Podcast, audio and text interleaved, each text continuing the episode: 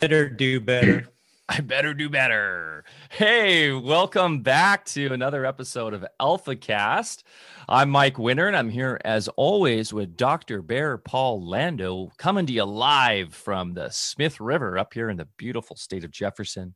We got a nice spell of sun. It felt like spring was tickling in. Now it looks like snow.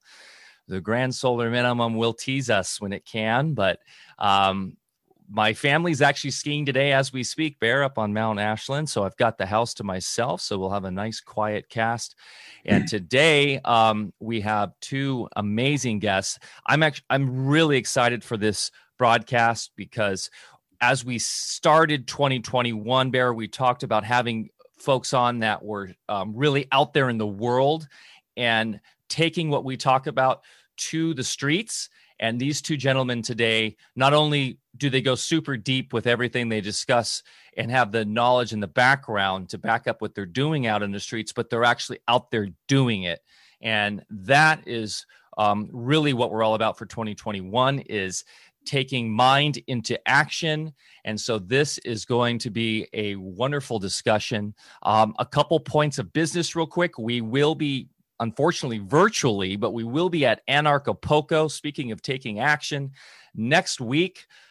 Jeff Berwick's amazing week-long summit in Acapulco. They are doing more of a virtual event this year, even though they do have 200 VIPs live at the event, and they will have speakers there in person as well.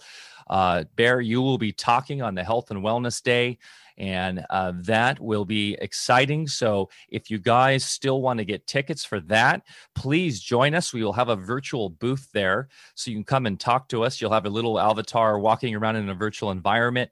I know it's easy to roll our eyes at this stuff. We know that oftentimes the virtual stuff is scary because of the things that the forces that are trying to co-opt us into that environment. That's their plans. But however, we are virtually coming to you right now. We are coming from a heart-centered place, and that's really what Jeff and those guys are doing. They're just using this technology to keep people connected right now until it's easier to meet in person.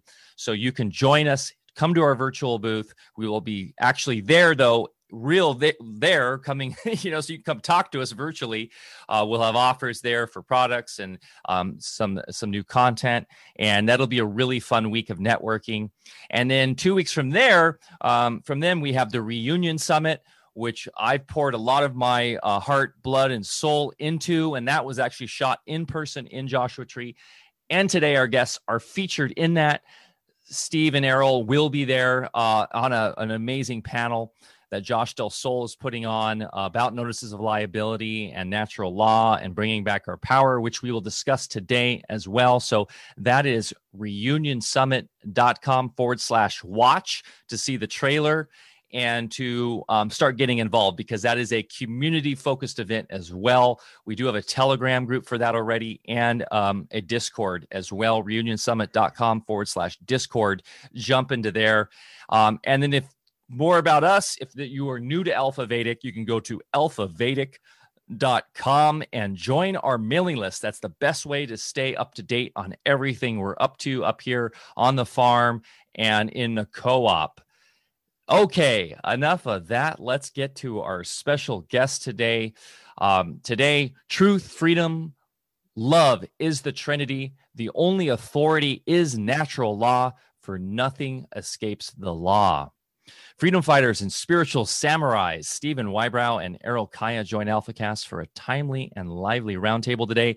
We will discuss everything from occulted knowledge, the matrix control system, natural law principles, freedom for humanity, notices of liability, and the practice of Gnosis as the ultimate knowledge of initiation. As conscious activists, Stephen and Errol have been central to big happenings and Austrian events as of late.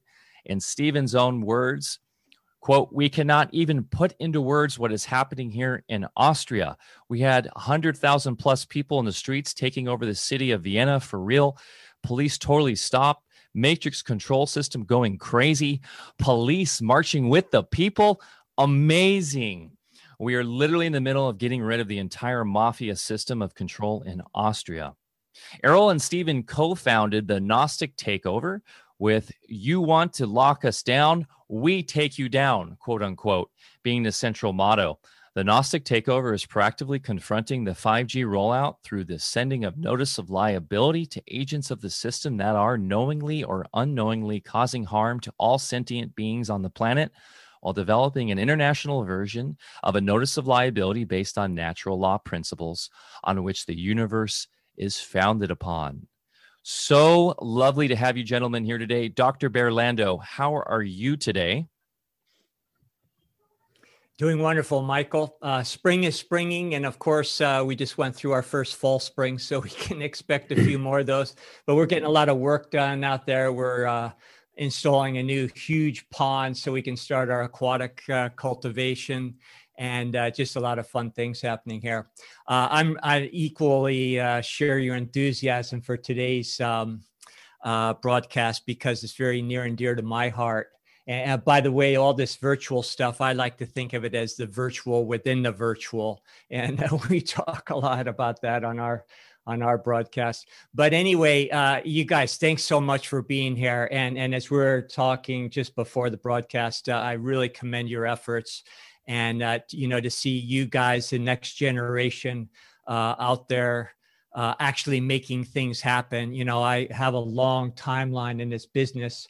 And, started in the 70s, just going down all the rabbit holes. And then in the 80s, we actually started perfecting processes by sticking our necks out in courts and with public officials, doing things like the early versions of the notice of liabilities, affidavits, changing our status, and just learning how things worked.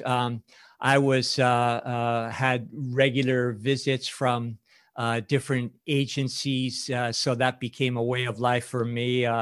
Some of my friends in the business are no longer alive, because they literally gave their life for the cause. They were disappeared. Some of them that I know, dear friends, are in jail several decades later. And we paid a heavy price. And now with this virtual presence we have, what's really heartening for me is that we're connecting with like-minded people, kindred spirits, really, across the entire planet. And you guys have run a parallel course, and what your efforts are bringing to fruition here are just fantastic. So we all want to hear about what you're doing in your own words. And, it's gentlemen, people like yourself, it's what gives me hope, because I've been gaslighted and marginalized and everything else for many years because of the things I was involved with, even though everything has come true, what we were trying to alert people to. We never thought it would get as far as it is now, but I personally believe that it needed to get to this point so that everything could be exposed. And so the next platoon of folks, people like yourselves, could let's just seal the deal, and get on with what was really intended for this planet in the first place, and not a control grid that we all think there's no option. So thanks for being here. Immensely happy to have you here.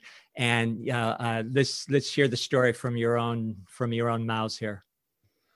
Yeah, thanks so much for having us. And I'd say I start first, because I think we can't talk in parallel. That would only confuse people. So, sure. So yeah, my background is that I come from a normal family in Austria. We're working class family, and my mom's a teacher and my dad was working in different trades. He's an Englishman and moved over to Austria when he was 31. And I grew up with both languages. So I have both worlds within me. And I sort of my initial awakening was in when I was 19, and I watched the Zeitgeist movie, which was a paradigm buster, which although I do question it now, the sort of system that they proposed, which can also be linked to a smart city implementation. But still, there was a lot of very good information to like about it. And that really kickstarted a lot of people. And right from the beginning, I was like, hang on a minute, you know, I mean, this is going on in the world. We've got this artificial money system and people in control of it. And you start to feel that there is no way out of this. It's like, what am I doing here now? I'm on this planet and I've been turned into a slave to earn money and earn a living, and this sort of paradigm that our parents and our parents' parents have been in. It was the question, like, how do I get out of it? You know, and that is what triggers and starts the awakening process. And with me, I had to learn patience along that journey, because I'm a very impatient guy, and I always have to keep that in check. There's a lot of fire coming from me, being Aries. And yeah, and like a child, I was basically looking for an answer to a question. How can I take them down? What are these silly people? Who do they think they are? You know, asking questions again, like a child, is like, who do you think you are? You can lock me in this money debt-based system and treat me like a slave, and I have to obey to all the orders that you make up. So my journey was to, and that crystallized, like in 2014, I got involved with Mark Passio's work for the first time, who's a great man who has shared his knowledge to the world and has had a massive impact on my life and in the lives of many. And I started to look into law and how does law operate? And that's sort of like reaching a crescendo right now in my life by applying that knowledge. And it took me long years of study to be able to effectively apply the knowledge that I've gathered over the last 11 years. And now it's coming to fruition. I can see actual results, which is beautiful to have, because for a long time, there were no results. There were only questions, researching all different sorts of rabbit holes, and then coming to the conclusion, hang on a minute, those are rabbi holes, and they want to keep me there. Just always looking around and this and that and all different sorts. It's the information overload, as I call it. So the last 2 years, I started to crystallize. I became more of what I would term an information alchemist, which is to reduce the information and to just see what do they don't want me to know and focus on that Achilles heel, and really, really apply that, and then share that wisdom through experience with the world. So that's sort of like a short background to me, and I'd like to give it over to Errol. Hello. My name's Errol, and my background basically is, well, I was born in London, UK, to Turkish parents, and most of my time I lived in London. Lived in Turkey for 10 years when I was a teenager, but for the majority of the proportion of my life, I lived in London. And now I'm here in Austria, ever since this false flag has been taking place, and I was naturally brought here, to be honest with you, by the source, by the higher source. I've been involved in a lot of shamanism, Peruvian shamanism, and I have a lot of memory from the previous lifetimes that I've lived, ancestral memory. And this isn't the first time that I've been involved in something like this. I've done this quite a few times, to be honest with you. I'd like to identify myself as a protector and a preserver of creations. So that's the reason why I'm here now. That's beautiful. I love that. And I love having watched a lot of your content, you guys, and just loving your interviews and your message. And I want to get into the journey and the story, because I think that's important, right? The narrative of how you got to where you are. And really, Errol, I love how you ground a lot of this into Mother Nature, into the planet, into that heritage that we get from a lot of indigenous cultures, right? That historically has been put into the more esoteric in the West and hidden and occulted, And Mark Passio is brilliant at uncovering and showing that. But I would love to get a little background, Errol, into how you developed into where you are now, and maybe give a little context to how this plays into what you and Stephen are doing there in Austria, if that makes sense. Okay. Well, to explain it simply, everything happens in accordance to the natural order, which is the order of the source of all creation. And for those who are connected to the source directly, have direct access to the plans of the source. So when you surrender to the will of the source, what happens is the source works through you. It operates through you, and it takes you to places where you need to be at the right time. So that's how I ended up in Austria and met Steve and the rest of the crew, and we're doing what we're doing now, to keep it short and simple, if that makes sense, you know.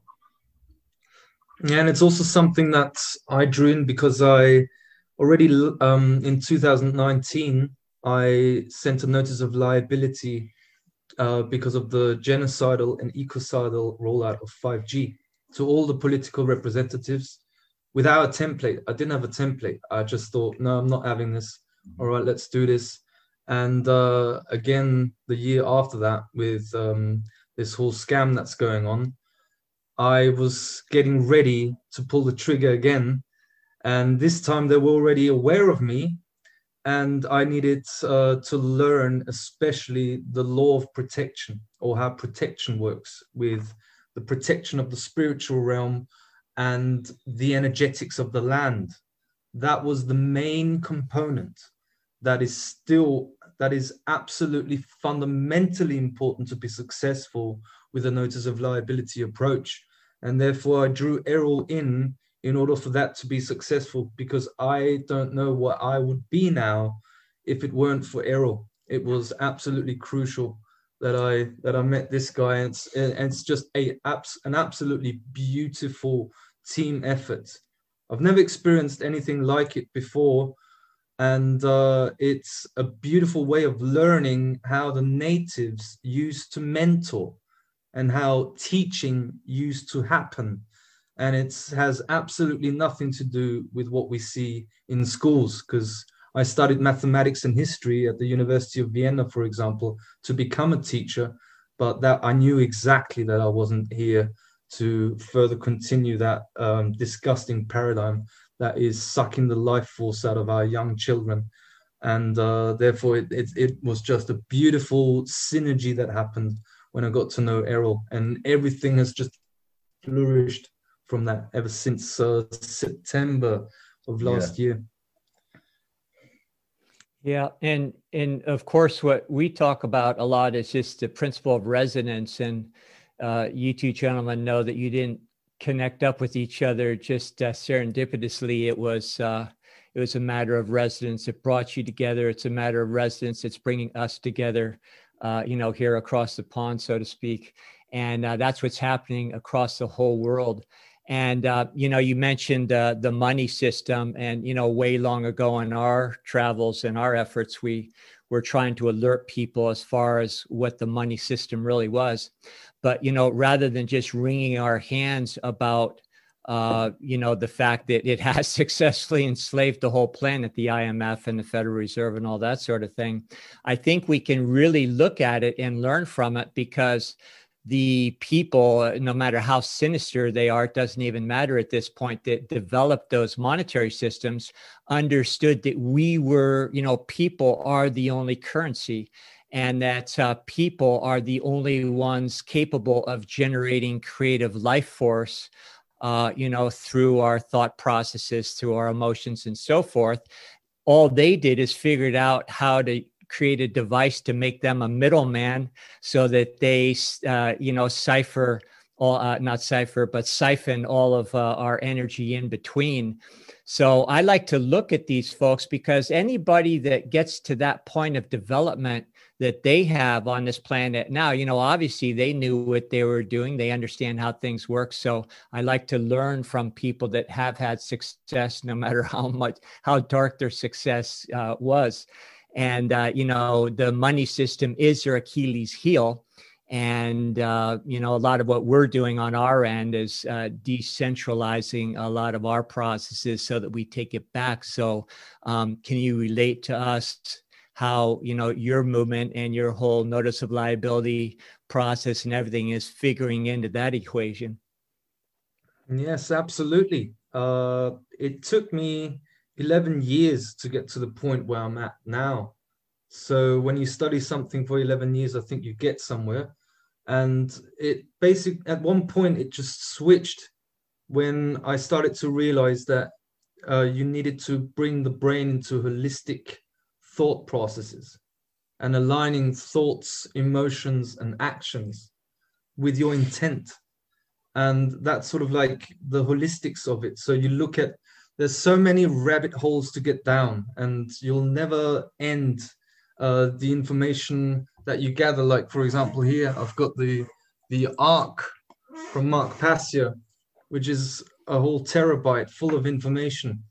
And I like looked at it only once, probably, because I don't have time. I don't have time to do that right now because I'm in action mode.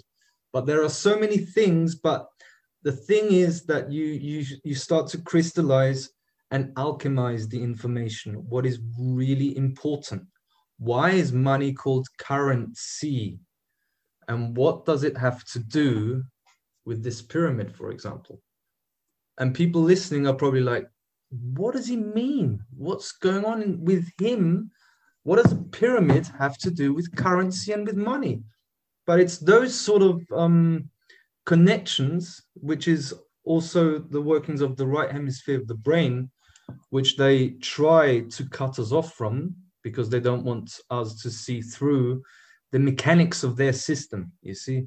That's where the real treasure lies, when you see how the mechanics of where one fits into the other, and it's a dynamic system, and you can see where it all fits together.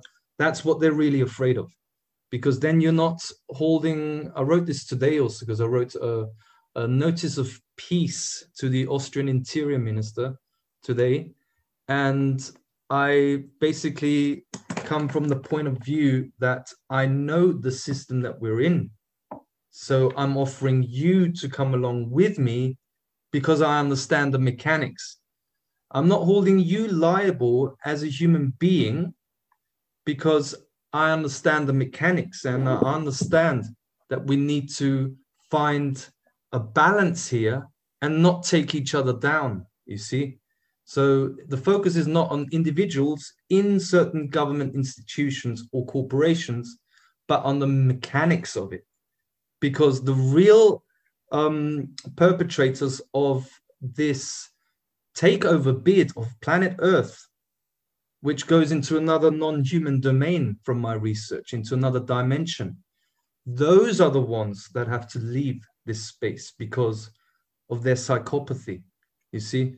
And it's that holistic thought and of connecting the dots, which I learned from the great man, David Icke, who also wants to credit here, who's done a phenomenal job also.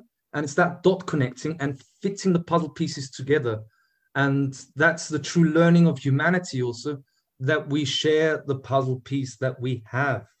Therefore, I don't charge for the material that I produce, because I'm directly in trust with the source of life, that which creates all life force energy. I trust, and therefore the trust corporation that was set up in this system, which is a mirror copy of that trust that is lacking in the heart, because this criminal system that they enslave us in lacks that heart trust. Therefore, they have to set up a trust fund for you. And it's dissecting that and shining lights on that. And as long as the roots of wickedness is hidden, it is strong. But when it is observed, analyzed, and then revealed, it eventually perishes. That's the sort of Gnostic perspective where we're coming from, because that's in our interest is to bring forth the most crucial information of bringing back the ancient ways and the full honor and respect towards the natives of this planet, where we need to go and learn from them, learn about our true history and about the natural order. That's what I think we are really all about.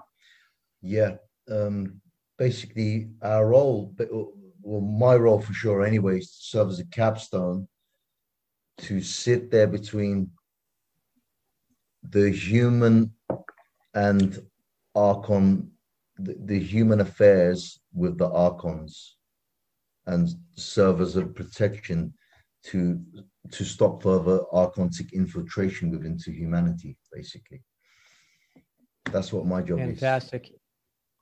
And, you know, I think it's important that we all realize, too, that we're all natives. We're all here on the planet. None of us have to earn a living. And all of us have indigenous roots. And we don't really have to romanticize any particular culture on the planet, because every culture in its indigenous state was a keeper, a memory banks of a little piece of the puzzle. So I think it's a matter of not throwing the baby out with the bathwater, but going back to those roots and putting it, you know, all back together. You know, Stephen, I liked what you said about, I don't know if I'm interpreting it right, but it was more about forgiveness. You know, in past years when we were testing the system, I'll speak very candidly. I had a lot of anger issues with certain people, especially if they're throwing you in jail on everything and trying to ruin your life. But, you know, in the money system itself is it's designed to have periodic jubilees where all debts are forgiven. And, you know, and I think we're, you know, even though that's not exercised, you know, presently by the so-called powers that be, I believe that is going to happen. But I think what has to happen also on our side is to have a jubilee as far as, you know, forgiving those individuals that have been participating in enslaving other people, harming other people. That doesn't mean that we have to be passive or tolerate further actions because they don't really need our angst in the first place, because if they aren't ready to move on like the rest of us, then they're going to take themselves out anyway. So it really goes back to that place within the heart, which is the only place that can transmute those lower emotions, you know, that don't want to forgive, because as long as we don't forgive, we're living in the past. And that's exactly where these controllers want us to be. Absolutely. Yeah, I mean, obviously the great Yeshua, that was like one of his biggest, you know, points, right? Is to love thy neighbor and love your enemy, and transcending the negative, deeper, more dense emotions is obviously what they feed off of, the archons, if you will. For those that don't have a background in the Gnostic tradition, Errol, what in your best definition is an archon? An archon is, well, there's obviously creation and life. You know, this isn't the only creation. And creation comes from the primary source. And basically, the archons are the dark side of this force, which rather than create, they hate creation and they hate life and the living. So they constantly seek to destroy life anywhere and everywhere. So what they do is just constantly colonize realms and destroy them one after the other. However, these archons are just dark. They're the dark side. They're our opposites, because when source energy comes into creation, it's created in twos. There's a good side, a light side, and there's a dark side, and they're constantly at war with each other. So our job is to integrate these our quantic beings into our own being and take responsibility and take them back and bring them back to our light, which is what's happening now. That's what's happening now. They're running out of space, living space, because we're coming into the... See, they think they are coming into our home to take over, but what's actually happening is we're going into their home to take them over, to take them back and bring them back to ourselves. It's almost like you could also look at it from a Jungian archetype perspective too, right? Where it's, and I think often of was that the Empire Strikes Back, where Luke Skywalker is going through his training with Yoda, and he's in the cave right there, and he turns around and he sees Darth Vader, and he cuts him down, and he sees that it's actually him, right? And so I do like that perspective too, because the one thing that I think we sometimes like to do is externalize dark forces as outside of us, but often, you know, those forces are within us too. And as Bear said, that ability to forgive and go to the heart is so empowering, because then we can transcend, or we can transmute those negative entities, which are part of us too, in essence, as consciousness is all pervasive. So I wonder, Austin, sometimes if the Gnostics integrated that kind of conceptually, or if it was just all externalized as these kind of outside forces, because it is interesting, Errol, how you say it's up to us to kind of bring them in and sort of swallow them up with our light, if you will. I don't know if I'm making sense here at all. They used to constantly do it, but obviously the job's not completed yet, because just when they were reaching a point where they were going to succeed, the Gnostics have always been infiltrated and deceived. So they've always been slaughtered throughout history. Yeah, Bear. So would we think of the archons as energetic archetypes, as Michael says, or are they interdimensional entities? How would you think of them? They're interdimensional beings. Mm-hmm. They're actual beings that exist, just not in this plane. Mm-hmm. They exist in the astral realm. Mm-hmm. Okay. So we're vulnerable when we are sleeping at night in our dream state. We're exposed to them.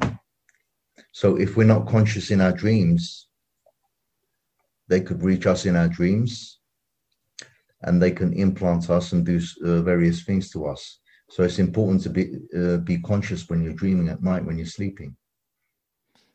And what I want to add here is that, because I talk a lot about natural law, Errol talks a lot about natural order. Mm. And we're talking about the same thing. Yeah. There's different layers of truth, okay? That's important to emphasize. So in the highest realm, we're talking about dance of forces, okay? Light and dark. But that doesn't mean that I only have to love my enemy. No, because you have to protect love also. That's showing real love.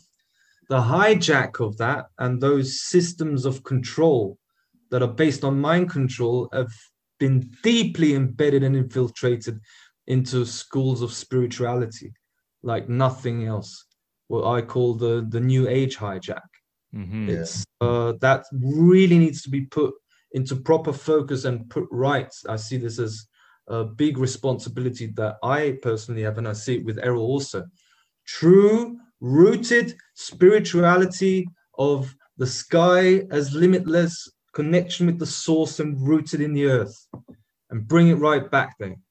Because I'm not loving my enemy when I'm out there on the streets. I'm diplomat first. I also call myself the diplomat of the earth, because I don't have to have a certificate for that, because there's no stamp for it, okay? I'm just acting according to that, because like Errol, I see myself as a protector of the earth. And everything that infringes upon my freedom or the freedom of humanity, I'm going to hold you accountable. And first diplomacy, but when it comes down to it, I will defend myself. And that is the masculine principle. So I won't love you there. I'll love you in the form of my self-defense mechanisms. We can talk about natural order and love and how they're one and the same thing. Natural order, first of all, to be able to create anything, to be a creator, okay? The foundation is responsibility, because when you create, when you do something in natural order, for every action you take, there's an effect, there's a cause, there's an outcome. So what kind of outcome is it that you're wishing to achieve when you take an action? This is the foundation of natural order, okay? And the foundation of all of this is love, because only love wants to create. Evil wants to destroy. Love, what is love if it's not able to protect and preserve itself to still continue being? So when it's under threat, obviously it's going to defend itself, isn't it? That's an act of love. It's like when you observe the lion. The lion is the most peaceful creature, believe me. All it wants is peace and harmony and to take care of its own family and its pride. That's why it's territorial. So it spends most of its life taking care of its family. But when it is under threat, its peace and harmony is under threat, it will tear everything up and then it will go back to its peace. That's love. Yeah, I would say that's like the highest form of love. I'm sorry, Bear. I'm just going to say that's the highest form of love is when you are the righteous, right? Standing up for the weak. I mean, that's one of the greatest archetypes in history, right? Is the chivalrous knight, is the samurai warrior. That's why we mention you guys as spiritual samurais. It's living in the way. It's living to a moral code. Yes. And it's something that I love about Western mysticism, because it identifies that there is an evil force and there is not this idea of rolling over and burying your tummy as a form of the higher mysticism, but in fact, no, having the sword and the shield. And I know Bear and I very much are in tune with this idea of the warrior. And yes, it is the highest form of love, is the as you say, the lion, or that archetype that's out there to protect the weak. And I couldn't agree more. So I guess there is a fine balance, and that's why I love the idea of the chivalry and the Knights of the Round Table and all that comes with that, because for me, that's a defined moral natural code, and it is in defiance of, I guess, a lot of the, the inversion of spirituality from like the New Age and things like that. And that's why I personally love like Saint Germain and the Ascended Masters and the White Brotherhood and everything, that tradition, the Rosicrucians and all that, because it really, in the Gnostic tradition, is really grounded in those principles. Go ahead, Bear. No, you said it all perfect. Pretty much I was going to say the same thing in so many words. And I think the dangerous thing with the New Age, so-called New Age movement, is that it taught us, I think, that love is a passive thing. And if you look at the physics of love, the resonance of love, it's the ultimate transmuting resonance. So if it is in fact that, then how on earth could something of evil, we'll say, overcome it? And if we are, professing to come from the heart and come from love, and we're letting other folks or circumstances have their way with us, then I think it's the first indicator that we aren't practicing love at all. So thank you for that. That's a brilliant point you guys are making. Yeah, Steve and I always say detection, detect, decode, defect, protect. Detect the threat, decode it, understand what it is, eliminate it by defection, okay, and then protect the situation so it doesn't happen again.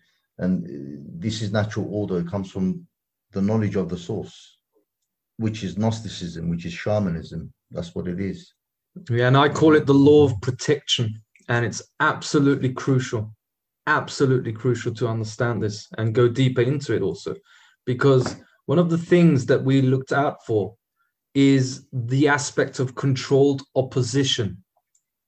And that is absolutely crucial. So, I mean, we all know this. We get this everywhere. Oh, yeah, he's controlled opposition. Oh, he's controlled. Oh, and you are also controlled opposition. And probably we are also, and people get confused, you know. But it's a fundamental layer of the Archon infiltration. And that's how the Gnostics also in the past got taken over. Yeah. That's why we really have to have a very sharp detection skills, which starts off that law of protection. Because let me tell you, it is far more organized than we can even contemplate in our mind. I know facts about what's happening here in Central Europe, Germany, Austria, and Switzerland.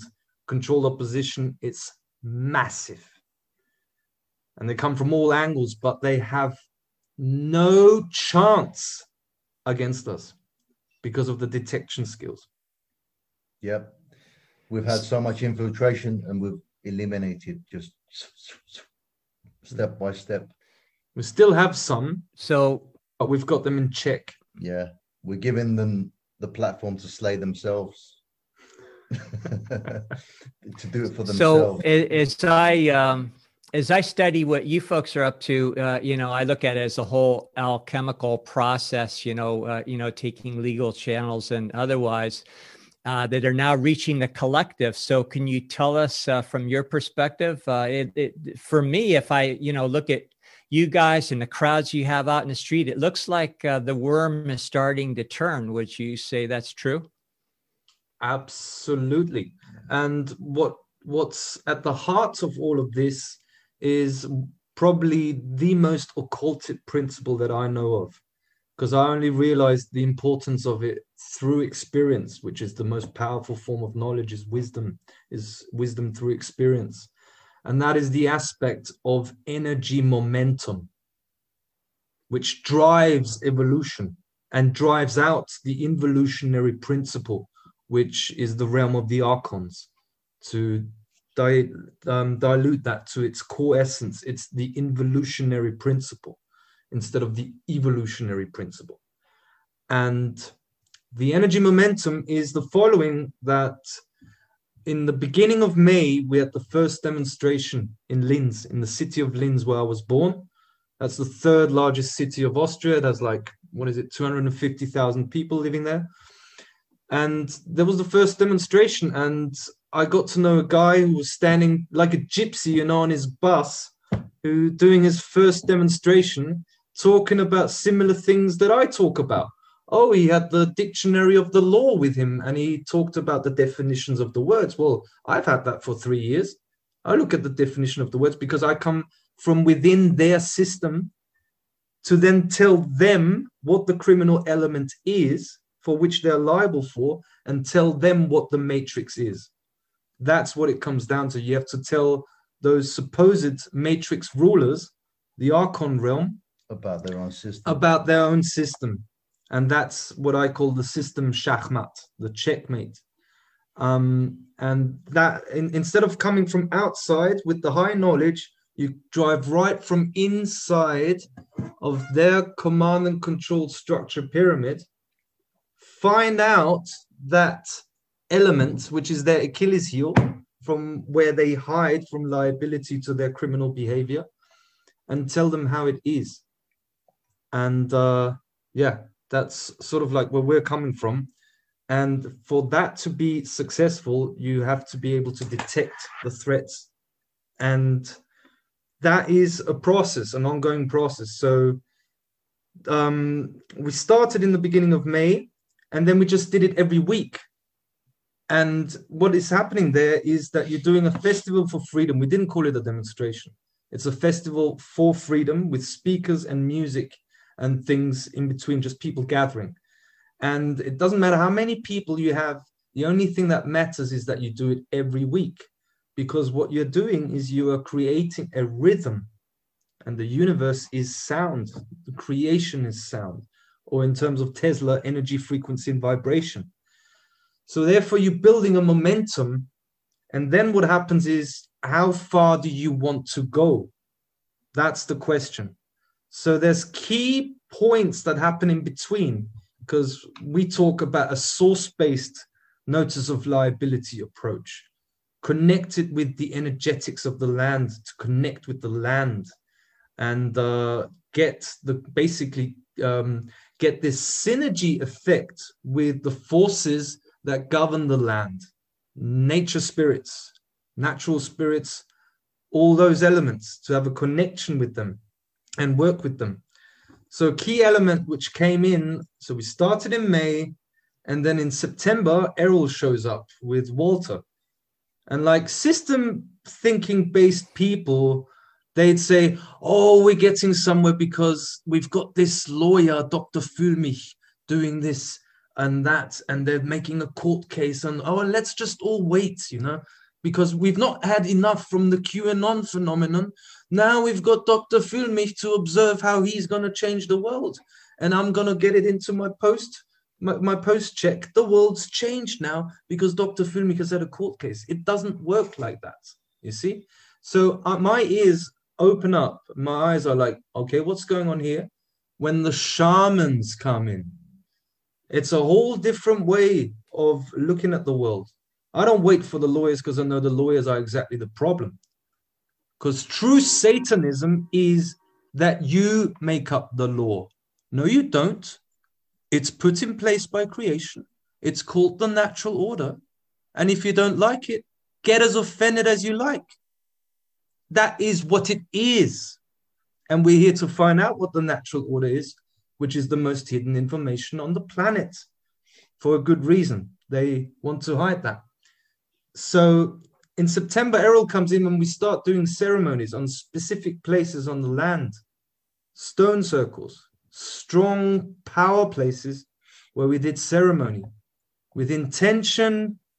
And from that, we started to move the energies from Linz, the energy momentum from Linz, we started to move it to Vienna, because I live in Vienna. And that energy needed to be transferred. So if you like, you can take this over, yeah? Well, I mean, the first ceremony he did was immediately the day after we met. And it happened naturally at a very, very important stone. And had you guys known each other before this? Or was this all serendipitous? It's the plan of the source getting us together. And he was already in action, and I was just brought to him from London. You know, I just got on my motorcycle with my friend Walter that he was speaking of earlier and just rode to Austria.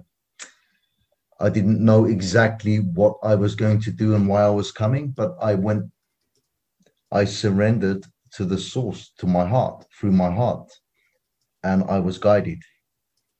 I didn't say, what am I going to do for money, how much have I got enough savings to be able to do this trip? I was planning on staying for 3 weeks and going back to London, but I ended up staying, and I constantly kept on feeling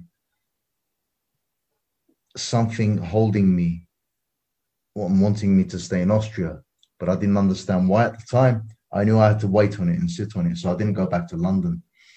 And finally we met, and then everything started happening, and then slowly I started realizing, okay, this is the next step. That's how it happens, you see. And then, as I was saying, we did this ritual on this stone, very strong activation point, and we activated the energies there. Then we went to what they call the heart chakra of Europe, which is Mount Untersberg. And we did ceremonies on Mount Untersberg, and we even slept in a cave there and did ceremonies with the fire in the cave for about a week. And we really, really popped the bubble we burst the bubble of the mountain, and the mountain spoke to us and connected with us, even got a healing from the mountain. Wow. So now we're recruiting the allies of the land, you see, and we're moving those energies along the grid to the city of Linz, and from the city of Linz, eventually into Vienna. And then, would you like to explain what took place in Vienna? This is almost Tolkien, you know. It's got like, I think of the time I forgot which book it is, but when the trees come activated to help and fight the armies of Mordor.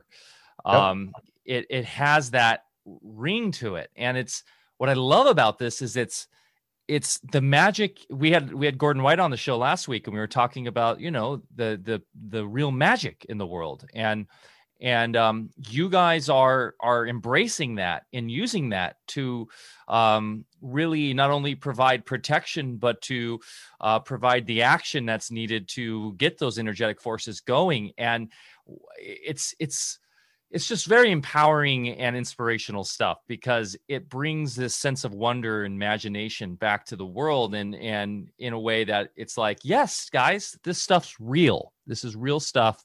And it's just really cool. So sorry, I didn't mean to interrupt, but I just had to interject that. Like, for example, just a quick interjection. After sending the notice of peace to the interior minister today, we go down the street, and out for a walk. And the first car I see is 77777. 5 sevens. That's it. I've never seen it before. Wow. Magic is real, and there's a reason why they want to tell you that it's not. Very occulted knowledge, which they don't want anybody to know. And we're speaking about this now, and they're listening in on us right now. We know they are. So we're speaking to them as well. See, we have nothing to hide anymore, because there's nothing they can do about it. Because you see, the way of the source is maverick. You never know its next move. So they don't know what the next move is going to be. They don't know what our next move is going to be. So they have to stage everything around what we do. So basically what I'm saying is we're in charge, not them. Yeah. Yeah, and I think for so long they have cut their own tether with the other side of the equation, and have gone so exclusively down the left-hand path, they find themselves in a precarious position, because they need us to, for our energy to realize their vision for the world. And simultaneously, they know they're dependent on us, but at the same time, I think, it really angers them that, they are dependent on us.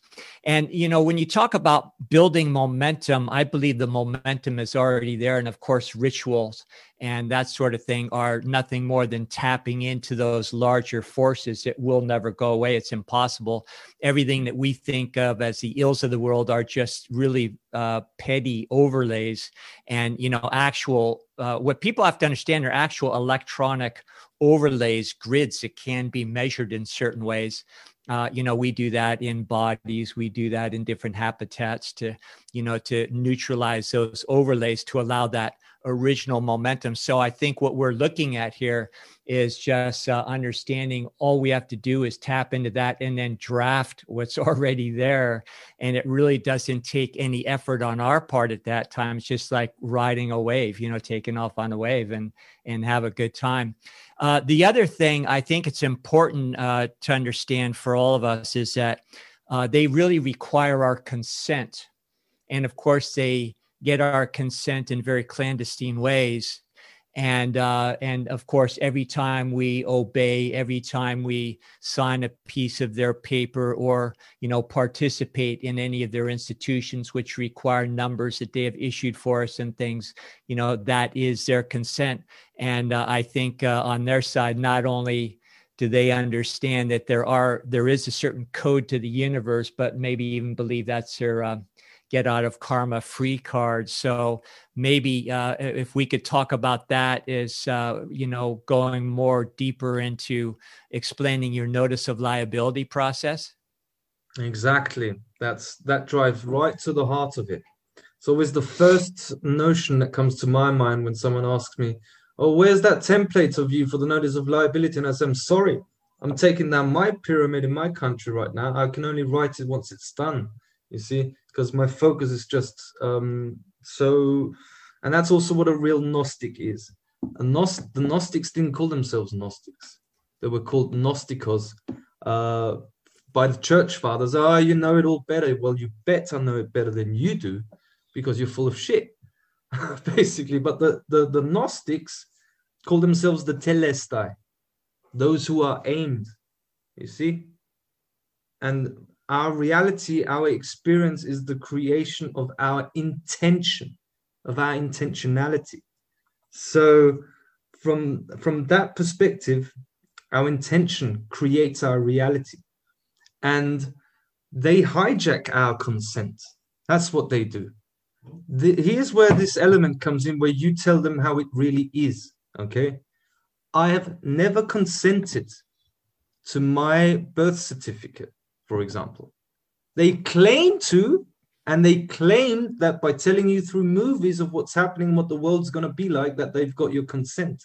It is not true. They haven't got your consent. And that it drives right to the core of the issue, is that we have to tell them what the system is. And you're absolutely right, consent is crucial. That's why one of the biggest black magicians to have ever walked the earth was Edward Bernays. Mm-hmm. Crucial for people to understand Bernays. Absolutely crucial. And one of his books was Propaganda. When you don't have time to read the book, just read the first page. You got it all there. When you read that first page, there's so many layers of decoding where he just absolutely tells you what they're all about. And another book that's not often mentioned is The Engineering of Consent. They have to engineer different ways how to get your consent. And that drives to the heart of what this control structure is embedded in, which are terms that are the same terms actually. Social engineering, mind control, and Satanism. That is what real Satanism really is. They Hollywoodize it with Eyes Wide Shut, and we're just doing these crazy rituals, wearing masks and doing this and that, and we pray to our god Satan. But it is exactly not that. Is a part of it. It's a level of it, but the main aspect of Satanism is mind control and social engineering. So the basis of my notice of liability approach, to keep it absolutely simple, is I remove my consent. I do not consent to any of this. And the whole platform is gone from them. They can't move on from there.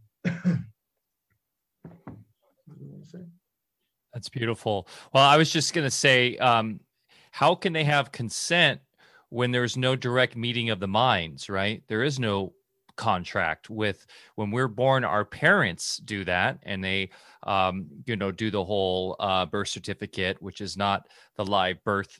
No, it's, that's the creating of the straw man. And we've gone over that a lot on this show. And as Bear mentioned in the beginning, that is basically the foundation of their debt-based system, right? That's the slave capital that they use.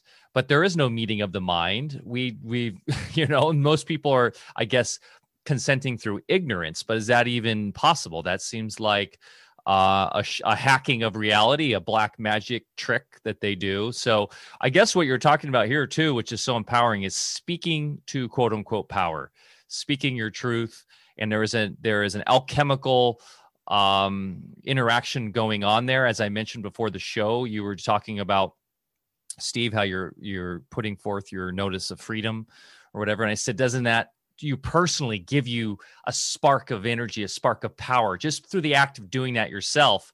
And I'd like to go more into the notices of liability, what you've done in the history and success you've had. And one thing that I love that you talk about, what I've heard in previous shows, is when you had Lena Poo on and stuff like that, is you haven't stuck to a rigid kind of structure with your notices, and that you feel that it's important that each consciousness, each individual writes their own from their own heart in their own way, because that in essence, is that alchemical interaction between pen and paper and your mind and your consciousness putting into play as you speak to power, as you initiate your, into that portal of freedom for yourself, saying, I do not consent. There is power to that. And actually, through Josh Del Sol and Sayer G, they did a number of really interesting kind of non-consent forms and things during the whole COVID stuff, where you could initiate a non-consent in your state for whether that be a mask mandate or potential vaccination mandate.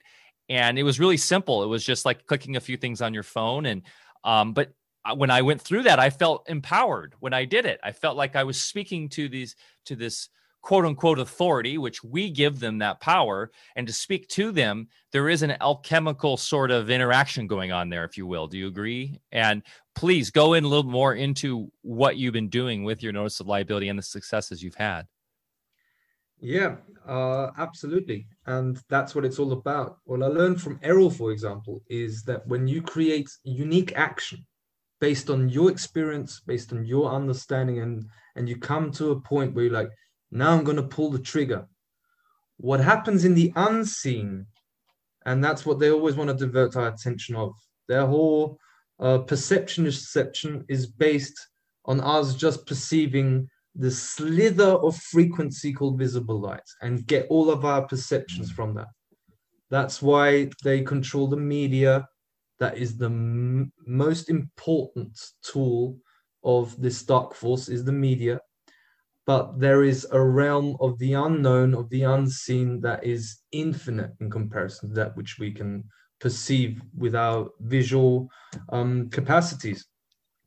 And as soon as you create individual action from your power, and as you beautifully say, speaking your truth to power, you can actually, and that's what I do, I call upon the entire force of the high source as a high commander. That's how I term it.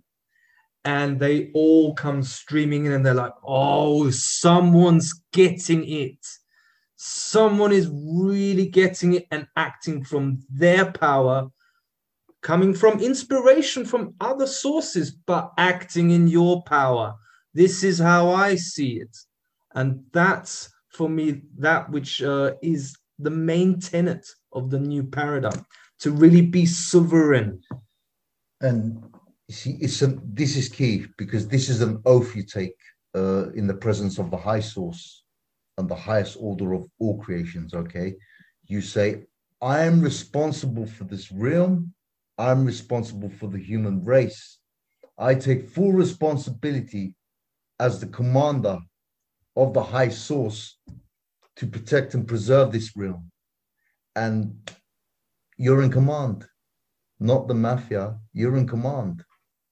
And whoever takes the command is in charge. So when people start realizing who they are and what they are, and they start taking command, then we all step into our roles and we defeat this force. And this is also the basis, the true basis of authority. Because in the law dictionary that I have here, I don't find a definition for authority. Isn't it interesting? Because authority is 100% based on responsibility. The reason why the agenda is failing, and failing miserably for them, is because they want power without taking responsibility. That is the single reason why they are failing, and the single reason why we, in a state of confidence and based in truth, say, I'm the high commander of this realm because I say so, and they are not in charge anymore. That's how it works. The spoken word and the source is always listening to our intention and our perception. Yeah, exactly. It's, and it's all about, basically, as you say, this energetic kind of dominoes falling. So as more people realize this power and more people stand up and voice it, they lose all their power. I think of so in Reunion Summit, which you guys are involved with, which I'm so thankful and happy, and it's going to be an amazing event. We have Mir One, the artist Mir One. I don't know if you guys are familiar with him, but he has amazing art. And one of his pieces is this, it's just so beautiful. It's a Monopoly board with the typical characters on top playing the game, you know, the Gates, the Soroses, whatever, you know, the puppets, right? They are the puppets being pulled by the Archon strings, or however you want to say. And underneath the Monopoly table are bent over just humans that are basically the legs for the table. And all he says is, all you have to do is stand up and it's over. And it's a beautiful visualization because it's literally standing up to power. The board flies out. They lose the game. It's over. And it really is that simple in many ways. Can I add something? Basically, when you take responsibility as the high commander in the name of the source, what that actually means is you enact it within the physical realm too. So what this means is you never, ever, ever, ever, ever, whatever happens, wear a muzzle wherever you are, in a supermarket, be in a police station, wherever you have to go, in the presence of the military. You never put one on and you stand up to them, because the source has your back, because you're a high commander. You're protected. That's what we call spiritual protection. When you enact it out, you're protected. Yeah. And this people have realized, so important. Yeah. Yeah, I would. So important because you know. Go ahead, Bear. I was just going to say, going back to the love principle, if you really are coming from that resonance and you succumb to just somebody in a supermarket that's virtue signaling and then accusing you of not caring about them, you're really not practicing love or doing them a service at all if you succumb to that. So they have to learn that, no, there is, there is a resistance that, of course, is not just resisting their energy, but mirroring their energy back to them so that they have to deal with it and maybe think about their actions. And, consent, we learned a lesson a long time ago with some of our legal processes. We found that if unfortunately you are shackled and put into a cage, they still need your consent to keep you there. And what we found is that if you have the tenacity, to just for 72 hours, and of course there's a very occult, meaning behind 72 hours, but as they strip you and don't feed you and turn the air conditioning on and don't give you anything to lay on, if you can take 72 hours of torture, they will let you out the back door. So some of us found that out a long time ago and proved to us that, wow, they really do need our consent. So if you were being processed, for being put in a cage, then you did not consent to have your picture taken, to have your prints taken. You did not sign anything. They might force you to, but you're still not, you don't resist it, but you just, no, I don't consent. And there's great power in that. Of course, they will do everything within their power to scare the bejesus out of you, to think, make you think that, oh, geez, I really don't have a right to consent at all. And that's, of course, where most people cave when it really gets down to that scary part. But I think what's happening now and what you guys are witnessing through your efforts is that there is definite strength in numbers. And as more and more people are backed into a corner, we are banding together. So it's a lot easier, when we're doing things in groups. And so back to my original question, is the worm turning over there? One thing that I found very promising is that actually people in uniform and people in so-called authority were actually, turning and siding with you folks and joining forces. So is that a real phenomenon now? That is a very real phenomenon, but they would try to hide that really, really hard because it really, really hurts them. But we are seeing a lot of that. For example, I got arrested on Sunday where was a very interesting event. So we've coming back to shifting the energies from Linz to Vienna. And a key date here is the 16th of January. That was the first march that where we had responsibility over that march. So what we did is before we went to that event, we held up our hand and we said, we take full responsibility for what happens today. I merge with the realm. My inner being is one with the outer expression of life. And that's real power. And what you see is that nothing goes wrong. You know, you are in command, but you're processing a lot of energies. I'm wiped out for 3-4 days often after these events because there's a lot of energy transformation happening because of that command. And on the 16th, on the 1st March, we completed our energy ritual in the middle of Vienna, which is the Heldenplatz. It's right where the government buildings are. And it's called the Heldenplatz. And you've got 2 statues there. And me and Errol realized, and it's also what's coming in here is what I realized is that the city of Vienna, the land, is communicating to me.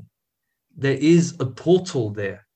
An energetic portal, which is absolutely crucial. Important one. Absolutely crucial one. And Errol can speak more about this. And we activated that portal. What we did is we realized the geometry there and the 2 statues with what is on there? A horse and a warrior on it. Yeah. And we did figures of 8 around those 2 figures. We did it 7 times. The first round with figure of 8, the first round, we make a command and we tell all dark forces and expressions of the involutionary principle to leave this space. You have to leave this land and you have to leave this planet eventually.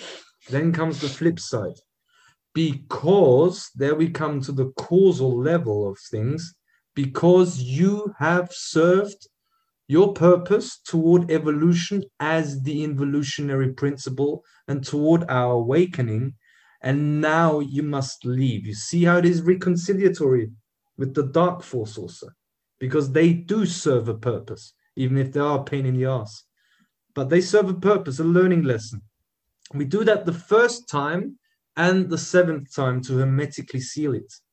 And we did it 3 times in that week. The 3rd time on the 16th of January where the event was taking place. And before we got to the place at the Heldenplatz, it was snowing and the clouds were, it was dense clouds and you couldn't see anything. It was just snowing, pure winter. And as we were doing the 3rd round of 8s, the sky opens up. And the sunshine comes out, and we had a beautiful sunny day that day, didn't we? Yeah. Wow. And can I just add something? As we're doing this, the directions and instructions on how to come in, how to do it, is coming directly from the source through us as we're doing it. So we never know the next step. It's the source that's guiding us and doing it through us. We're in full surrender to the force. And we don't know how we're going to do it, but we just do it. And it happens. Wow. Carry on. You know, what's interesting, you know, you're using the figure 8. And in the field of biogeometry, we use that quite a bit. When we are in a situation and we want to sever our connection with the construct of time, because the construct of time is, of course, one of those things within the matrix that keeps us bound. And it's a very powerful symbol that we use as if, you know, we'll go back and measure, say, in an individual's, you know, life stream where certain things occurred that are keeping them bound in what we think of as present time. And one of the things we do, and it has a real resonance that can be measured, the figure 8, and there's a reason why that's used as the infinity sign. And so, yeah, very powerful what you're doing. And I just throw that out because it would probably be interesting to a lot of people to know that these symbols and rituals actually create a very measurable resonance. It has very powerful effects on the physical side of the equation. Mm-hmm. And what you can also observe afterwards, so we had that was the first event, 16th of January. We had 50 to 60,000 people marching there. And the whole matrix was going bonkers. Sirens everywhere. They didn't know what to do. Helicopters flying above us. It was like, let's do that again. And on that day, did you have much violence or any arrests, or was it pretty peaceful? Absolutely peaceful. Nothing. Interesting. But that was the first event where the one in charge in the police force, he had a massive contribution to it working that way. Mm. It was massive, and they took him out after that event. Yeah. And the next ones were a little bit more challenging, weren't they, Errol? In the beginning, there was resistance. Second demonstration. That was on the 31st of January, 2 weeks after that. The police formed a wall, basically, in front of us because they didn't want us to march. So for about 1 hour, 20 minutes, 1.5 hours, we just stood in front of them and stared them down. And knowing that energetically their wall is going to give away eventually anyway. And it did. It eventually gave away, and we just broke through the wall and we just marched. Mm. And all they could do was just step aside on the pavement and just watch us. And we just marched wherever we wanted to. For hours and hours and hours. Took over the whole city. Where cars were driving. It's just this stream of people taking over, and the cars couldn't drive anymore. Like really crazy stuff. Yeah, which doesn't normally happen in Austria. It's a peaceful country. Like people think Austrians are really disciplined. Oh, we wouldn't do that. Oh yeah, we will do that if you try and take our freedom. Threat display directly. Yeah. And this time there was 100,000 people plus this time. Yeah. Wow. And of course, total media blackout on that. If I didn't know you guys and a couple other people sharing on our Telegram, we'd have no idea that was even happening. Exactly. And then, of course, they show some of the protests in Australia where the police are been brutalizing people. And of course, they telegraph that all over the world, right? So that we see that sort of interaction, but the peaceful mass protests that happen that are effective because there isn't violence and there's a meeting of the minds there, if you will.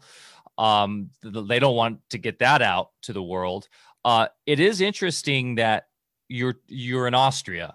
There's a fascinating history in that part of the world. And this relates all the way back really to, for me, from what I've tracked all the way back to Atlantis, because for me, you had Atlantis is real, and from my research, and it was part of the more recent one of the civilizations that fell due to essentially the ramping up of the Archon power, and we had the those who distributed from that dissipated from the fall, and we had the Aryans that came from there, and those were essentially became the Tartars, the Tartarians, which come from the Huns and come from all sorts of tribes that were dispersed in that area of Austria, all the way through Russia, through in Northern Asia. And so it's a fascinating history in there. And I know the Tartarian civilization has become a focus and a lot in the truth realm because there's a lot of questioning about history and where we come from, and has there been a lot of that hidden. But it is interesting to see how a lot of that heritage relates into the Austrian realm with the Austrian-Hungarian Empire and everything that came out of that. Can you guys speak to a little bit of that and the prestige and the kind of history of this area you're in and why it is so important? Yeah. I think Tartaria had a very strong headquarters in Vienna. Why Vienna? Because just as in the human body, we have meridian, ley lines, and chi points. The same applies to the grid of the earth as well, okay? And there are specific key points on the Earth which are highly active. We call them portals. They're vortex points. And what this dark cult has done is they've built their, structures on these specific points and built their major cities on these points as well. Vienna is a massive one. It's a portal, which is why loads of civilizations and empires have fought battles for Vienna, because they knew that who controls Vienna controls what affairs take place in the rest of Europe. Because what happens in Vienna energetically eventually travels through into the rest of Europe as well and the rest of the world. Mm. Obviously, Vienna is not the only one. You know, there's many. London is a massive one. Mm. Washington, D.C. is a massive one. That's why they've got the head of establishment, Capitol Hill in Washington, where basically the USA is controlled from. You see, because it's the biggest portal there. They can harness their energy, invert it to use it for the purpose of control. And that's probably why all these places we see this type of archaeology go, like the Washington Monument, and that's like a beacon of that energy. Go ahead, Bear. Right. Exactly. Now, Mike, you keep stealing my thunder here. I was going to say that exact thing. The obelisk and all those things, those are geometric constructs to take advantage of the normal energies that's concentrated in those places. So, a lot of people will think that or suggest that, oh, that's evil and satanic. Well, no, it's just science. These people are using it to their own advantage. And now we need to take that back and utilize it for our own purposes. That's all I was going to say. Right now, there's a battle taking place between the evil forces and the good force for the portals of the Earth. That's what's taking place right now. So the dark forces, the evil forces, are losing control over their portals, which is the reason why they're flipping out. They're going crazy. And that's the main reason why we're experiencing all this chaos at the moment. They're trying to, do this here, do that there, vaccinate as many people as they can. Mm-hmm. Just shut humanity down because they're really, really panicking. But we've already passed that point of no return for them. It's too late for them. Mm-hmm. That power's already been transferred over to the light side, the bright side of the force. And first, the way I see it, first you take back that portal, as for example, here in Vienna, you take back that portal. And the next thing that happens is you take back the land, the full takeover, without any compromise. We want freedom, and I'll tell you what it is. When the mafia comes and they ask, what do you guys want? I want you. I want your entire network. Yes. I want everything that you possess. Everything, all your technologies, all your underground bases and facilities and operations, all of it. Mm. Yeah, well, I mean, we're definitely seeing that. Sorry, Bear, go ahead. No, you finish. I just had a quick question, so I'll follow you, Mike. Yeah, Mike and I are on the identical beam here with the same questions today. Well, I was just going to say we're seeing the fracturing of everything you're talking about with the controlling paradigm, with how ridiculous what's going on in the United States right now. I mean, look at the regime control right now with someone like Biden. I mean, he's essentially as puppet as you can get, right? It's a total joke. The fact that is the president of the United States, Inc. right now, and the fact that it is more transparent than ever that the whole entire control system is run through the mainstream media, through big pharma. I mean, it's just right out there for everyone to see. It's a circus. They call it the clown show. So obviously everything's fracturing. The systems are collapsing all around us.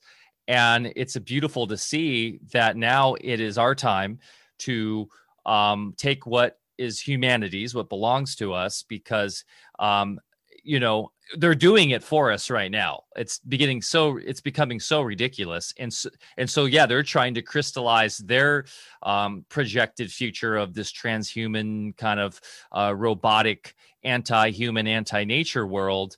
But it seems to be failing miserably right now as they're getting so desperate and pushing forth this agenda and making mistakes left and right constantly every day. That's all I was going to say. How do you know an awakening is taking place? How do you know if it's taking place?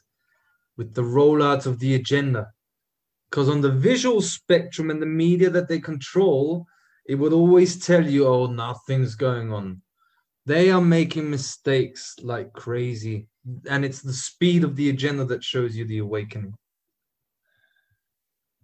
Yeah, exactly. So I had a quick question. In our pre-show communications, you alluded to that maybe one of these folks from one of these secret societies, Illuminati, bloodlines, whatever you want to call them, had some communication with you. Is there, if that's inappropriate to share anything about that right now, or is there anything to share that you could speak on? Sure. It's intuitive knowledge, so I don't have a rubber stamp and collected the document that is what they belong to, but it's an obvious conclusion that we make that they will have to get in touch with us, you see. And I had that feeling that was such an occasion, but it didn't manifest because it was an attempt to hijack. But the source dealt with it anyway. So you see, they don't have the face to do it. So they try to indirectly contact us. And I'll give you an example after. But before that, I want to say that they already have their agents among us in the group. But we know who they are. So we're just allowing them to. We're just giving them the platform to slay themselves, basically. You know, We know who they are. We know what they're doing. So they have no power over us. And eventually they will just slay themselves and fall away. And they tried to contact us. Was it 2 days ago? The day before yesterday, I think. They hijacked. Oh, yeah. Yeah. They hijacked our Facebook. They hijacked our email. Under a fake account, under another friend's account, which wasn't him at all. It was them. And I directly called them out and said, I know who you are. And I even gave them a name. Okay. And the account was gone. Mm-hmm. That's how they're playing it at the moment. That's how they're playing it at the moment. But in the end, in the long run, they're not going to have a chance. They're not going to have a chance. They're going to come directly to us. Because let me tell you this, my personal experience, I've had so many attempts on my life. Accidents, tree accidents. They've even poisoned my food. Didn't work. I'm still alive. That's failed. They know they can't do anything to me. They have no choice but to come. And I'm just anticipating that day. How about you, Steve? What do you have to say about that? With great pleasure, I'll meet up with them. Great pleasure, because I'm just eager to see what happens, because I've just had enough, you know? I don't want these theatrics anymore. And, you know, I just do all of that, and I speak up on a stage every week because I want my peace. That's all I want. I want to be free. I want my peace. I don't have my peace when children are wearing muzzles in schools, when children are being tested at schools, when parents tell children to wear a muzzle.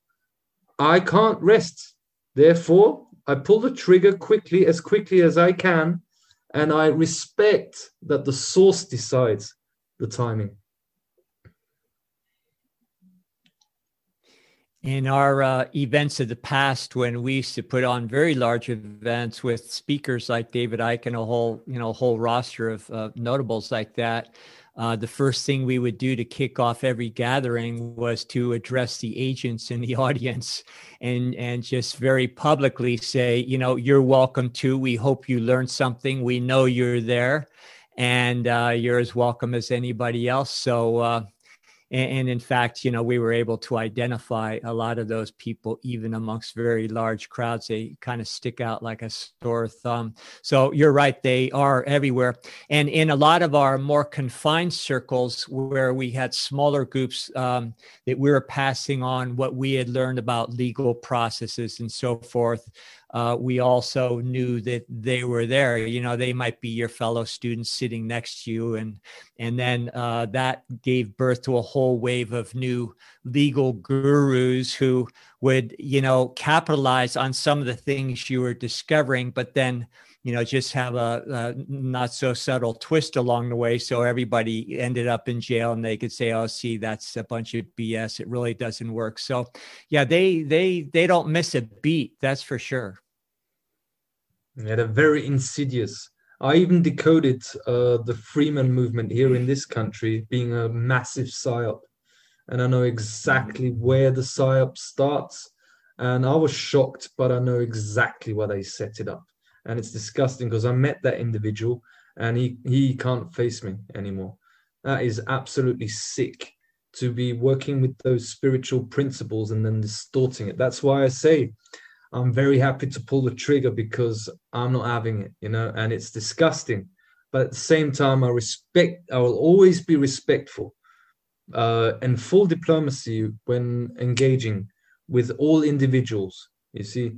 But it is important to emphasize how absolutely disgusting it is that when there's a spiritual awakening happening and people trying to look for solutions because they can't stand living in this psychiatric clinic anymore and they want to make the world a better place, and then you hijack their attention and make them be thrown into a prison cell.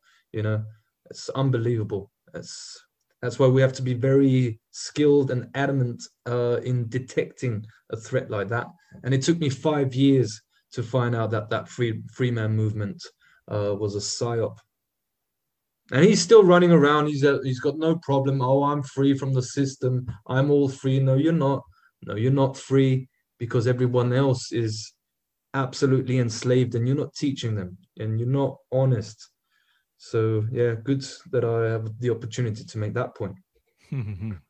Yeah. And one thing we learned along the way as our paper processes got more and more elaborate and complicated, it became abundantly clear that you could do the same thing, just handwriting a few lines on a paper napkin and achieve the same aim.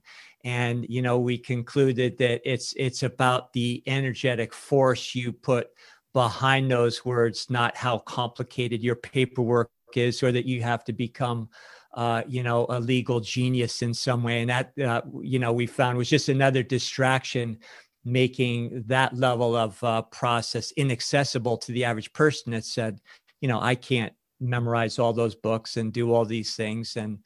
And so it's actually very simple. It's just setting your intentions.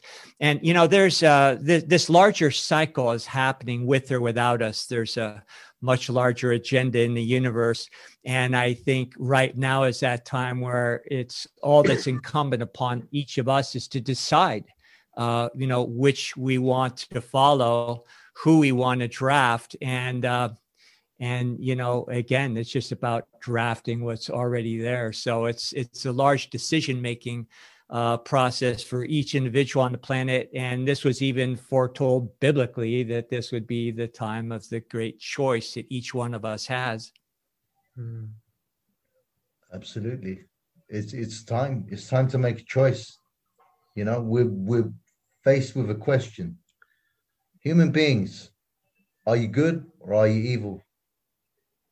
It's free will. It's up to you.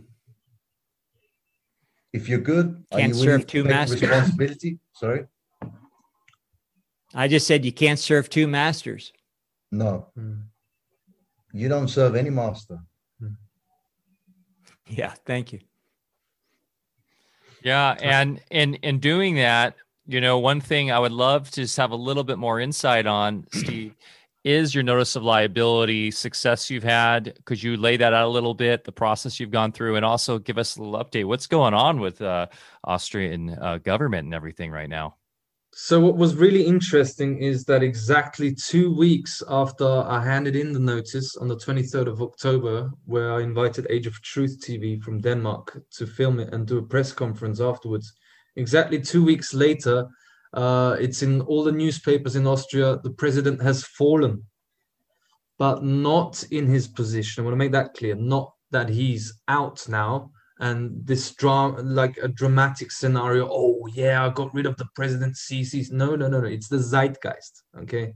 Everywhere in the newspaper was president has fallen. Mm-hmm. So how do you think, Errol, what was that a signal of? What? How do you see that? Well, I mean, basically the headlines was the president's fallen and he's in hospital due to a broken hip bone. And basically that's code word for the mafia has pulled him in, giving him a good hiding and a threat, and said, listen, you do not speak to these people. Interesting. And other than that, the success, you know, is when you continue fulfilling your intention. You know, you keep going until you fulfilled, when the intention meets the outcome. Okay, the outcome is freedom. So I'll keep going until that is the outcome. That is my intention. And you know when you're successful, when you don't get an answer back. That's when you know you hit the bullseye. That's what a lot of people misunderstand. Oh, I didn't get a reply. Yeah, do you think a criminal is going to write back when you've shown he's a criminal? No, you don't. Don't get an answer. But it's basically for me, because I understand the nature of this reality to the degree that I understand it. I want to continue understanding it more. That's the beauty of wisdom and learning, which I'm a big fan of. I always learn. I always have an open mind. I always question my own things that are not in alignment with true knowledge. And what I see that it's gathering is I see other people suddenly talk about liability. Like the other day on Sunday, I got arrested. And people there, we're talking about liability and that people are privately liable, that the officers, police officers are privately liable for how they looked at it. And those were people that I didn't even know. I didn't even know them. And the gathering people and people talking about responsibility, it's all around you then. It's in the collective consciousness. Yeah. And it's the last thing you're going to see straight away, and that's how our brains were programmed by this control system, is you're going to get a quick fix or and a quick result. It doesn't work that way. The last thing you're going to experience along this project is the success. That's the last thing you're going to see. So you just got to keep going. Exactly. It's the process. Faith. It's important. Trust in the source.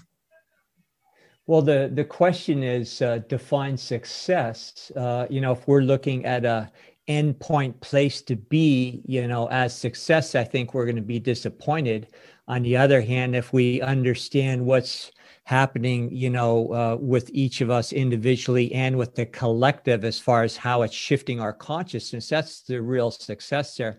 And, you know, you were saying, well, if the government doesn't respond to you, you know, that means they're disavowing or not acknowledging your information. Well, what they would tell us is if we don't respond to their processes, then, you know, they take that as our consent. So I don't mind at all if I serve a process to them and they don't respond back. I just go, oh, thanks, you agree, because they acquiesce at that point as well. Which is the reason why we're in charge right now. We literally are in charge. It's just that the rest of the people in Austria, they haven't realized this yet, you know, but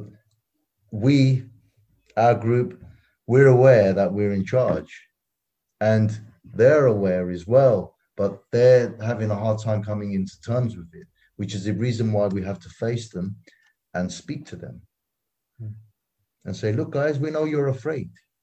There's nothing to be afraid of. Stand behind us. We're protecting you. It's the light side of being psychic, actually. It's schizophrenia and being psychotic is like, oh, I'm imagining things and isn't. But when you are anchored in your being, I have to act from that place of sovereignty, because otherwise I don't manifest it into reality. But I do not need pointers outside of me to tell me that it is like it is, because I know it's in the unseen. And a visionary is one who sees in the unseen and pulls it in into the scene. Yeah. So where do you guys see this going now as you move forward? In your mind's eye, that you're manifesting as more and more consensus comes through the awakening Austrian population, what would be a beautiful path forward to, you know, essentially bring freedom to this country and have that spread across Europe and then, you know, across the pond and everywhere else? From the point we're in right now, and the way I see it, the way I understand it also, I am very pointed and I'm very direct in my intention. And I have to speak like that, and I know it to be like that. I know that this crisis is over by the 21st of March, 2021 here in Austria. It is over due to the fact that it is the natural cycle of creation. That's a sine wave. And the beginning of the year is the 21st of March. And I don't let the archontic forces in for another cycle. And therefore, everything is in alignment and prepared for it to be that way. And that's why I have to be absolutely strict. Don't make any compromises. You guys of the dark force are out of this country for real on the 21st of March latest. And what I see is a massive, massive party for freedom of the human family, together with the politicians, together with all the people in the country, because we're not only the protectors of the human family, it is in total, including the politicians. That's what I wrote in this notice of peace to the Interior Minister. We see it as our responsibility to protect every one of you politicians from the mafia, which goes into a non-human domain, which we are dealing with. Don't worry. You don't have those skills. We have it, and we're going to do it. And when you look at it, that's when you look around you here in Vienna, and Austria, that's already taken place. I mean, we can literally do anything without, we're much more or less harassed than before. They have no power. It's fading away. I mean, last night we got on the train and there were the mask police, and they came and they said to us, put your muzzle on, this, that, that. And we stood up to them, obviously, as we always do. And then the train came along and we said, well, our train's here. We're getting on. Okay, so I'll see you later. And they were like, oh, okay, bye-bye. Mm-hmm. What are they going to do? You know, and we walk into supermarkets and there's less people wearing masks now. Or we get on the train, there's less people wearing masks. Policemen without masks. Policemen without masks. And when we walk into supermarkets, for example, we're beginning to activate people and unlock them, and they're taking their masks off. Yeah, that's something that I notice up here too, because where we're at is a much more kind of liberated place. I'm not huge on the word liberated, because that kind of makes us think that we're slaves already, but it's a very freedom focused place here, and people are just like kind of no nonsense, like this doesn't make any sense. So fortunately, while we're in California, we're not in a type of California most people think, because we're kind of up in our own place. But that is so true, because when I go into market and not wearing a mask, I'll bump into someone I know that is wearing a mask, and typically they'll kind of pull it off, go, you know, it's almost like, why am I wearing this thing? So it's important that we are the nodes of awareness to spread to other nodes in this kind of decentralized, right, spreading of knowledge and truth, so that it can go across the planet. It's important for all of you guys listening here to understand your own power, or watching, and to enact it out. And it goes back to that monopoly table vision again, right? It's just like, if we have to stand up and we have to speak our truth to power, And it's, you know, guys, you guys obviously have the skill sets and the knowledge and the wisdom to do that.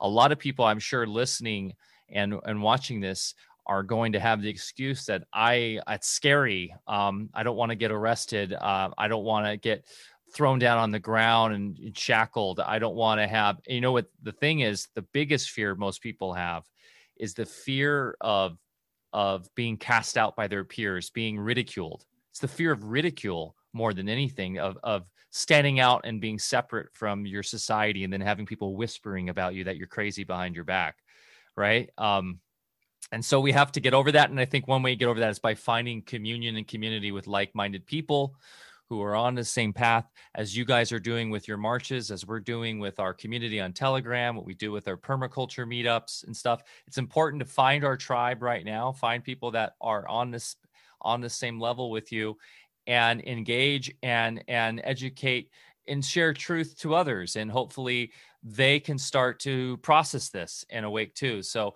it is a process. From what you guys are saying to those who are watching this, listening, saying, I can't do that. Like I'm that's scary. You know, what is your response to that sort of, you know, thinking? See, the fear of being outcasted by society, the way I see it, is what an honor. Beautiful. Because anyone who's had an impact in the world and made change has always been an outcast. The assassins of Persia, they were outcasts. The Vikings were outcasts. The Celts were outcasts. Mm-hmm. They've always been outcasts. Those who changed the world. Those make the difference. I lost all my friends through Corona. It was great. Yeah. Got to know new friends. And just face the reality that if you do not follow your heart and be yourself and align your thoughts with your emotions and put that into action, realize the consequence of that choice. Bill Gates is going to choose what you're going to do. Look him in the eyes and ask yourself the questions if you want that. Is that your choice? Look at these people's eyes. They have no power. If you really want another reality, realize that you're going to have to be an outcast, but only for a while. Face that process within yourself. Go out into nature, be on your own.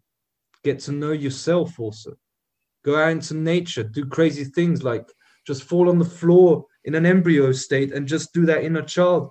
I don't need to know anything. I only have to feel. I did that the other day. Felt great. Absolutely great. And you're only going to be an outcast for a little while. You're going to draw new people in that are in resonance with your true being, and you don't want to be that false being. It takes all your energy meeting with people who are ignorant. It's an energy parasite. Get out of that. Be true to yourself. You have to give away everything to gain and receive much, much more. Go ahead, Bear. Sorry. No, go ahead, Mike. I was just going to say real quick, if you look to those people who are judging, and I deal with it a bit in my family. Oh, Mike's got such weird views. But then you look to them and they're muzzled, they're in fear, they're running to get PCR, to get tested when they have the sniffles. They're not enjoying the full capacity of this experience in this realm, where I run outside in the morning and go, I'm free, as I'm, you know, barefoot in the ground. And like, I like people that follow our show know how just happy I am. And Bear, we're like, every day is a treasure and a blessing. And I my heart just breaks for people who are really, as we say all the time, you're imprisoning yourself by going with the herd. And so if people listening that say, well, I'm scared to take a mask off and face the consequences of people judging and laughing at me or calling me a danger, well, look at the other's flip of the coin.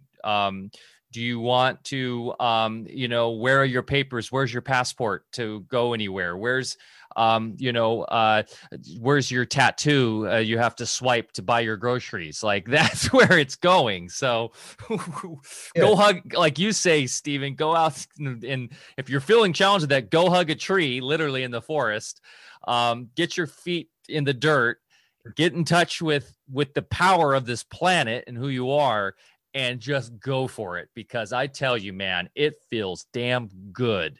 It feels good to live in your own truth. And I just want to add quickly that I go on the stage and I speak in front of the people. And I had to grow into that too. I had 10 years of depression, dear ladies and gentlemen, okay? When you're depressed, it's showing you that you're actually healthy, because this society is sick, okay? And you don't want to be part of it. And we have a saying from our good friend Walter, don't we? I am the light, but darkness coming first. Darkness comes first.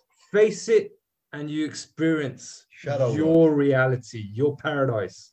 It's coming for you. Shadow work, integration. That's the key.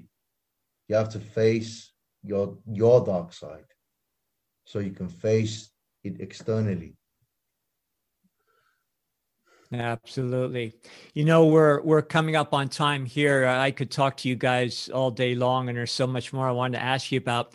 So in your panel that's part of the summit coming up for the solstice, do you address the 5G topic? Because I know you're very active on that front as well, and it's probably too late in the discussion to open up that door. But do you see... on your end, in Austria and the rest of Europe, where people are becoming educated on that. And, that's the sort of thing I look at, because of course that's producing a lot of the symptoms, and that they then blame on virus and it's just, and become an immense part of the power grid or the control grid. And what's worse is that, everybody's addicted to their devices that they use that system for. So is that turning around at all on your end? Yeah, absolutely. That is also turning around, but there's still a lot of people are not aware of, but there's also a lot of people that are becoming aware of. When it comes to 5G, I again try and simplify it and condense it. It's the smoking gun of exposing the entire system due to the fact that electromagnetic radiation, and especially 5G, is uninsurable. Even Swiss Re guarantees that 5G is uninsurable and directly relates it to the liability problem that they have with it. So that's a smoking gun. That's what I focus on instead of looking at the health effects. So I looked at that myself too. We're turning the whole thing round. That's their realm that they want to implement, but we're coming from the natural realm, which is far more powerful.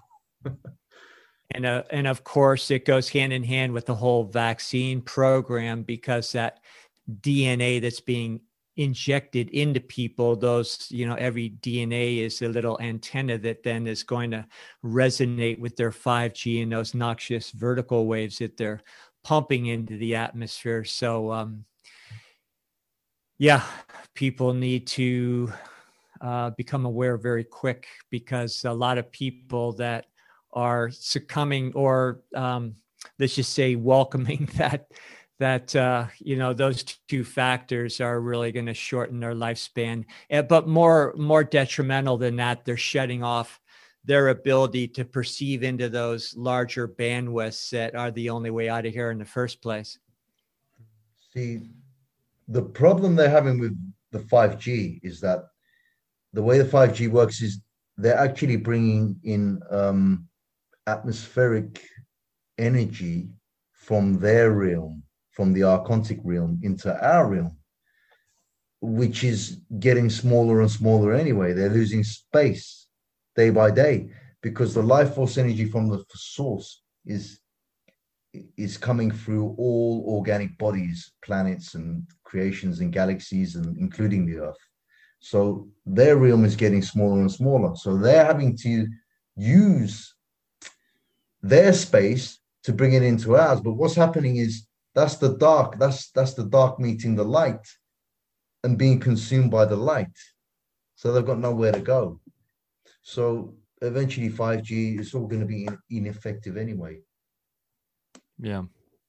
Yeah, that's it's interesting how if we just go back to natural law and the way it all is set up here with the divine law and karmic law and everything, cosmic law. I mean, we just ride those waves, right? And it's all good, but it's important that we act. It's important that we live in that righteous, in that divine light, or in that kind of fulcrum of understanding, and then it's good. And I think what you mentioned, Stephen, about liability is so important, understanding this, because this gives us immense power because they can't insure any of this stuff, right?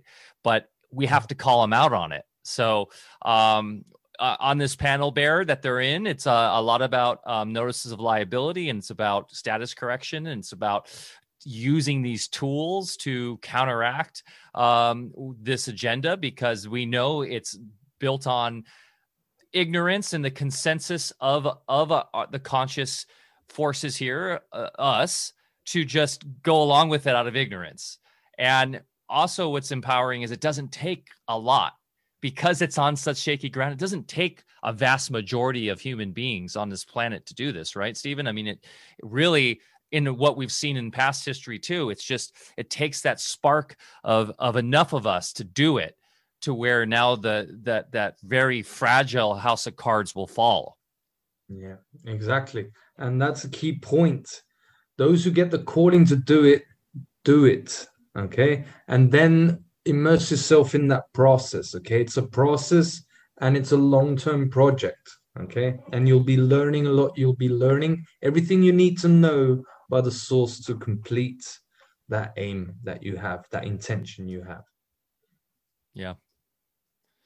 Yeah. Amazing, guys. Hey, thanks so much today.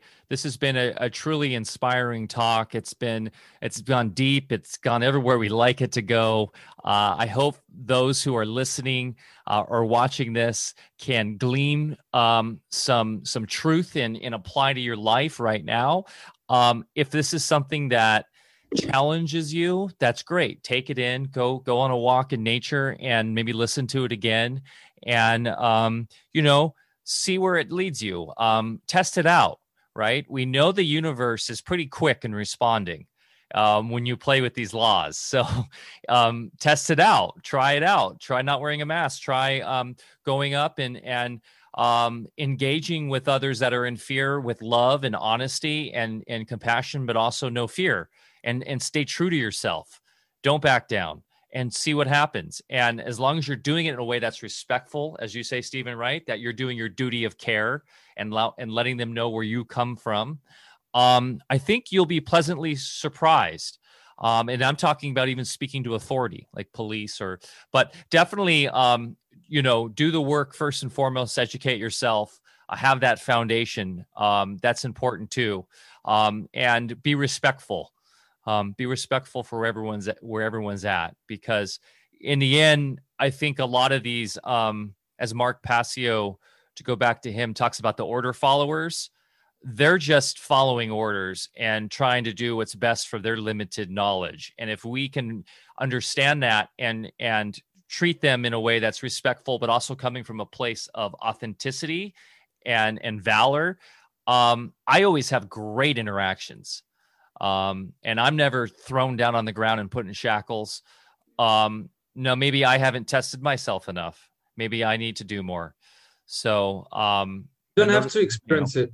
I just I was arrested, and the policewoman who had me arrested told the policeman, "Get your hand off him. He's fine." So that it really helps when you're respectful with them. Yeah. Yeah. And the other thing too, which we talk about is that protective sphere, that sphere of protection that you can put around yourself that is real. So it's all about intention. So before you go out in public, if you aren't going to wear a mask and you're going to live in your truth, it's good. This is what I do. I put a sphere of protection around me. I put my intent that I'm going out to not cause anyone harm or cause any dissension or fear, because the last thing we need is any more fear or any more negativity. And that's something, you know, that is the flip side of the mask thing, right? But anyways, you know, that some people say, well, I wear a mask because I don't want to cause any more fear with people. But, you know, it's a tough thing, and you do what's best for where you're resonating and your power, but that sphere of protection does work. And I typically travel without any issues. I typically can communicate and go throughout my day, and it's all positivity and it's all good interaction. So that is real. That is the true magic, right? That we can use. Yes, Mike. But do you know where that sphere of protection comes from? It comes from within yourself when you're only enacting within your truth, and the more you enact within your truth, the stronger and bigger the sphere gets. Amen. Yeah, that's it's not it. Externalizing and bringing it from somewhere else. It's your own sphere of protection. Exactly. Yeah. Well, hey guys, thanks so much for spending time with us today. This was truly an amazing chat. We will put all of your links to find you below in the show notes. But if there is a specific website or place that you want to mention right now for people to get more engaged with you, please let us know right now. Where would be the best place for people to go? So probably our Telegram channel and the community that we have there. You stay informed there. And the rest, yeah, we'll share that with you happily. Very good. Yes, we'll put that in the show notes. And Dr. Bear Paul Lando, any concluding final words for the community or listeners? No, just thank you. This was one of those very special conversations for me, and I really appreciate what you're doing and just spending time with us today. So let's stay in the loop with each other. I know we're already there anyway. And I'd love to see you over in your neck of the woods someday, and we'd love to have you over in our place. You know, we're, I'm sure Mike has told you more about us. You know, we're entirely off grid. We're surrounded by miles and miles of mountain ranges and rivers and wilderness, and we're the only game in town out here. So no mask in our neighborhood. And you're welcome all the time. We have plenty of space for you. So we have a lot of special things going on with people coming in. We're going to be doing a lot of, work with different kinds of things. We'll be teaching here, just resonant therapies and biodynamic farming. And we put a lot of work into this, and we have a lot of things going on in this one spot. And it's great because we're already getting a lot of good visitations from people like yourself. So I hope we see you out here in the future someday. Yeah, wonderful. Sounds great. Yeah, oh, man, I would love to go to Austria and visit that beautiful Vienna and eat the food and magical place. So we will get there. We will be traveling throughout the world again. I know it. And we will be communing together. And it will be happening. And also, we can connect right now. Like, no, I'm not talking via even digital, like through time and space is just a part of the mental plane. And as Bear is doing with biogeometry, we can affect each other with our energy right now. So sending you guys all the love from here, and good luck to you with everything you're doing there. And please keep us abreast with updates. Definitely, I will share that with our community. Our Telegram is t.me/AlphaVedic for those listening. We have an amazing community in there, and we will definitely share the Gnostic Takeover site and the Telegram as well. So you guys can join them because wonderful content there. So, okay, everybody, thanks for listening. Thanks for watching. Thanks for gathering in the chat. It was lively for sure. We appreciate you, and we will see you next week. We will be at Anarchapulco next week as well. So go to anarchapulco.com for more information there. Thanks, everyone. We love you. Get outside, get your feet in the soil, go plant something, go for a walk. Nature is the best communicator and best healer. Peace.